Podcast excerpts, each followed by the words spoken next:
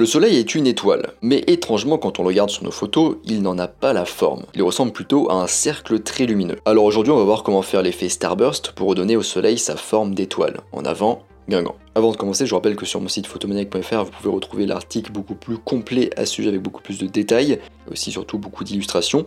Et sur mon site, vous pouvez aussi retrouver ma formation gratuite sur les bases de la photographie, donc je vous invite à vous y inscrire si ça vous intéresse comme sujet. Alors du coup, on va parler des différentes étapes pour capturer un soleil en forme d'étoile, ou faire l'effet starburst comme on dit en anglais. Alors déjà, faites attention, veillez à ne pas pointer votre appareil photo directement vers le soleil, car cela pourrait endommager votre capteur ou vos yeux. Donc protégez bien vos yeux et servez-vous de l'écran LCD pour faire vos photos. Évitez aussi les longues pauses qui pourraient endommager votre capteur. Alors déjà, première étape, choisir le bon objectif. Le nombre de lames composant le diaphragme de votre objectif déterminera l'aspect de votre soleil. Un nombre pair de lames vous donnera un nombre égal de branches, par exemple 6 lames égale 6 branches à votre soleil en étoile, alors qu'un nombre impair de lames vous donnera deux fois plus de branches. Par exemple 5 lames au niveau du diaphragme, ça donnera 10 branches à votre soleil en forme d'étoile. Et l'aspect de vos lames joue aussi sur l'aspect de l'effet. Si les lames de votre objectif sont droites, la forme de l'ouverture du diaphragme sera polygonale, donc c'est-à-dire avec plusieurs angles et plusieurs côtés bien définis, et du coup vous obtiendrez davantage un effet de branche. Alors que si les lames de votre diaphragme sont plutôt arrondies, et du coup elles sont moins anguleuses, à forme moins d'angle, et sont moins droites, alors l'effet de branche peut être beaucoup moins visible, voire pas du tout présent.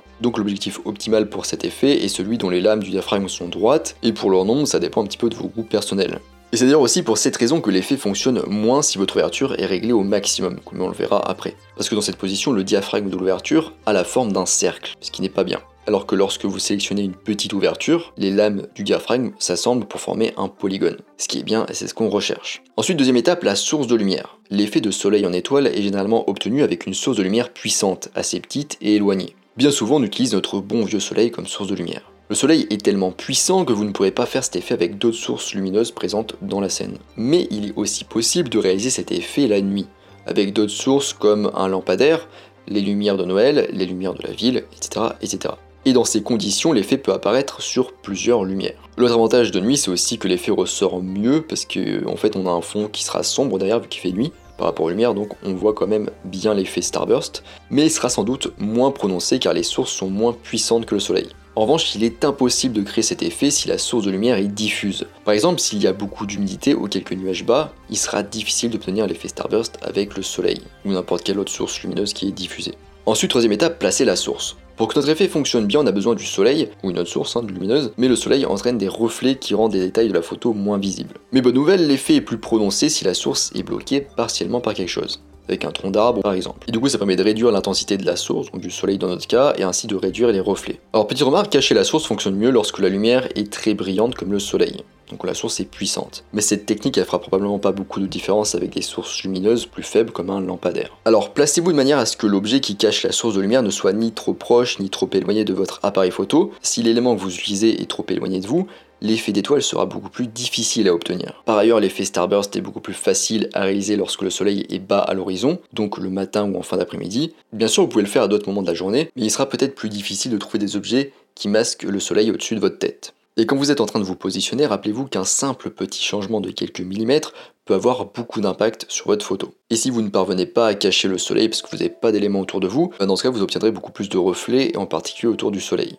Une astuce est d'attendre que le soleil soit un peu plus bas à l'horizon. De cette manière, son intensité sera un petit peu réduite par la brume ou les particules atmosphériques, ce qui devrait contribuer à atténuer quelque peu les reflets. Et en même temps, n'oubliez pas qu'une brume trop importante peut réduire ou éliminer totalement l'effet à cause de la diffusion provoquée. Quatrième étape, utiliser un trépied et un déclencheur à distance. L'utilisation d'un trépied est moins importante si vous photographiez en milieu de journée parce que vous allez avoir beaucoup de lumière, donc pas besoin d'un temps de pause très long, mais il devient indispensable si vous souhaitez photographier la nuit avec du coup moins de lumière pour éviter tout flou de bouger à cause d'un long temps de pause. Il est également recommandé pour les mêmes raisons d'avoir un déclencheur à distance pour éviter du coup de faire trembler l'appareil lorsque vous prenez vos photos. Si vous n'avez pas de déclencheur, utilisez le minuteur de votre appareil photo. Cinquième étape, un objectif sans filtre et propre. Débarrassez bien votre objectif de vos filtres pour éviter euh, de réduire l'effet et assurez-vous que la lentille frontale est exempte de poussière. Les petites poussières et les rayures sont la principale cause de reflets. Chaque petite tache se transformera en un cercle brillant sur la photo. Et il est difficile, voire impossible, en tout cas très laborieux, de s'en débarrasser en post-traitement. Pensez bien du coup à avoir sur vous euh, tout le matériel nécessaire pour nettoyer votre objectif. Donc euh, chiffon, pinceau, et soufflettes, ce genre de choses, éventuellement lingette. Et même avec un objectif propre, quelle que soit la qualité du revêtement, il y aura toujours quelques reflets. Vous pouvez essayer de les éliminer en vous déplaçant un petit peu, parfois juste déplacer de quelques degrés ou millimètres, ça peut réduire les reflets. Sixième étape, les réglages pour l'effet Starburst. Alors déjà on a l'ouverture, vous allez la régler sur une petite ouverture comme F16 ou F25, vous pouvez même aller jusqu'à F11 ou F32. Faites ensuite le réglage des ISO et du temps de pause en fonction de votre scène et de votre ouverture, ça va dépendre à chaque fois de votre cas. Hein. Vous pouvez régler votre appareil en priorité à l'ouverture, mais le mieux, ce qui sera sans doute le cas, c'est que vous mettiez en mode manuel pour l'exposition qu'on verra après. Ensuite, la distance focale, donc elle joue aussi beaucoup dans l'obtention de l'effet. Avec des distances focales courtes, pour une même ouverture, on obtient plus facilement l'effet Starburst. Ensuite, la mise au point, donc vous allez faire la mise au point sur un objet solide à un tiers en partant du bas de la scène si vous êtes en photo de paysage. En général, c'est ce qui est optimal pour avoir une impression de netteté sur toute la photo, sur un maximum de la photo. En tout cas, faites pas la mise au point sur la source de lumière parce que euh, la mise au point automatique risque de changer sans arrêt. Donc voilà, c'est tout pour les étapes à suivre. Maintenant, on va parler de comment exposer correctement l'effet Starburst. Le problème avec cet effet, vous l'aurez remarqué, c'est qu'on est à contre-jour. Donc la lumière est positionnée derrière le sujet.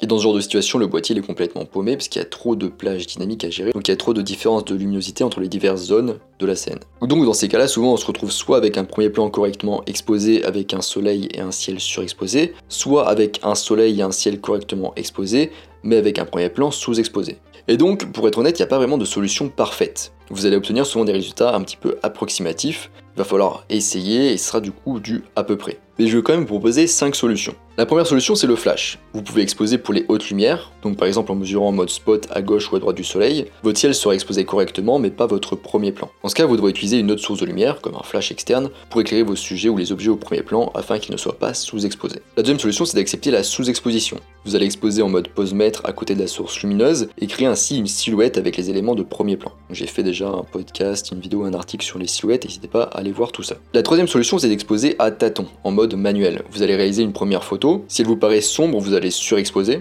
donc soit avec vos réglages, soit avec la compensation d'exposition. Et si vous paraît clair, vous allez sous-exposer. Le problème c'est que vous faites tout ça par rapport à votre écran LCD, et comme on l'a déjà vu ensemble, le problème c'est que vous faites ça avec votre écran LCD et que c'est pas l'outil le plus fiable, c'est pas un outil fait pour ça d'ailleurs, pour savoir du coup si la photo est correctement exposée ou non. La quatrième solution c'est d'avoir un pose-mètre externe, parce qu'en fait la difficulté d'exposition ne vient pas réellement de la position du soleil, mais plutôt de notre appareil de mesure le pose-mètre interne de notre boîtier. Avoir un pose-mètre externe nous permet de mesurer la lumière incidente et non réfléchie et de régler notre appareil photo sur une exposition correcte. Donc si vous avez rien compris à ce que je viens de dire, j'en parle notamment de ma formation gratuite sur les bases de la photo. Ce qui peut aider d'ailleurs pour ce genre de photo, c'est d'activer l'alerte de surveillance. Donc il y a plein d'appareils photo qui en sont équipés. En gros, c'est une fonction, donc vous prenez une photo et sur votre écran LCD, vous allez voir en fait des zones qui vont clignoter. C'est des zones qui sont considérées comme surexposées pouvez vous dire là il faut que je diminue l'exposition. Mais je précise quand même que cette fonction elle n'est pas super précise et qu'elle a tendance à afficher des zones qui sont surexposées qui ne le sont pas forcément. Mais vous pouvez quand même l'utiliser si ça vous intéresse. Et la cinquième solution c'est de faire du HDR en post-traitement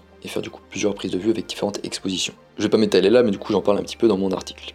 Donc voilà, on est à la fin de ce podcast sur l'effet Starburst. C'est un nouvel effet sympa à ajouter à votre arsenal de composition. Je vous rappelle que sur mon site photomaniac.fr, vous pouvez retrouver l'article complet à ce sujet. J'ai aussi fait d'ailleurs des articles sur comment trouver le meilleur ratio en photo de paysage et comment trouver la meilleure lumière en photo de paysage, si le photo de paysage vous intéresse. Moi je vous laisse ici à votre effet Starburst et je vous dis à bientôt sous Internet mondiaux.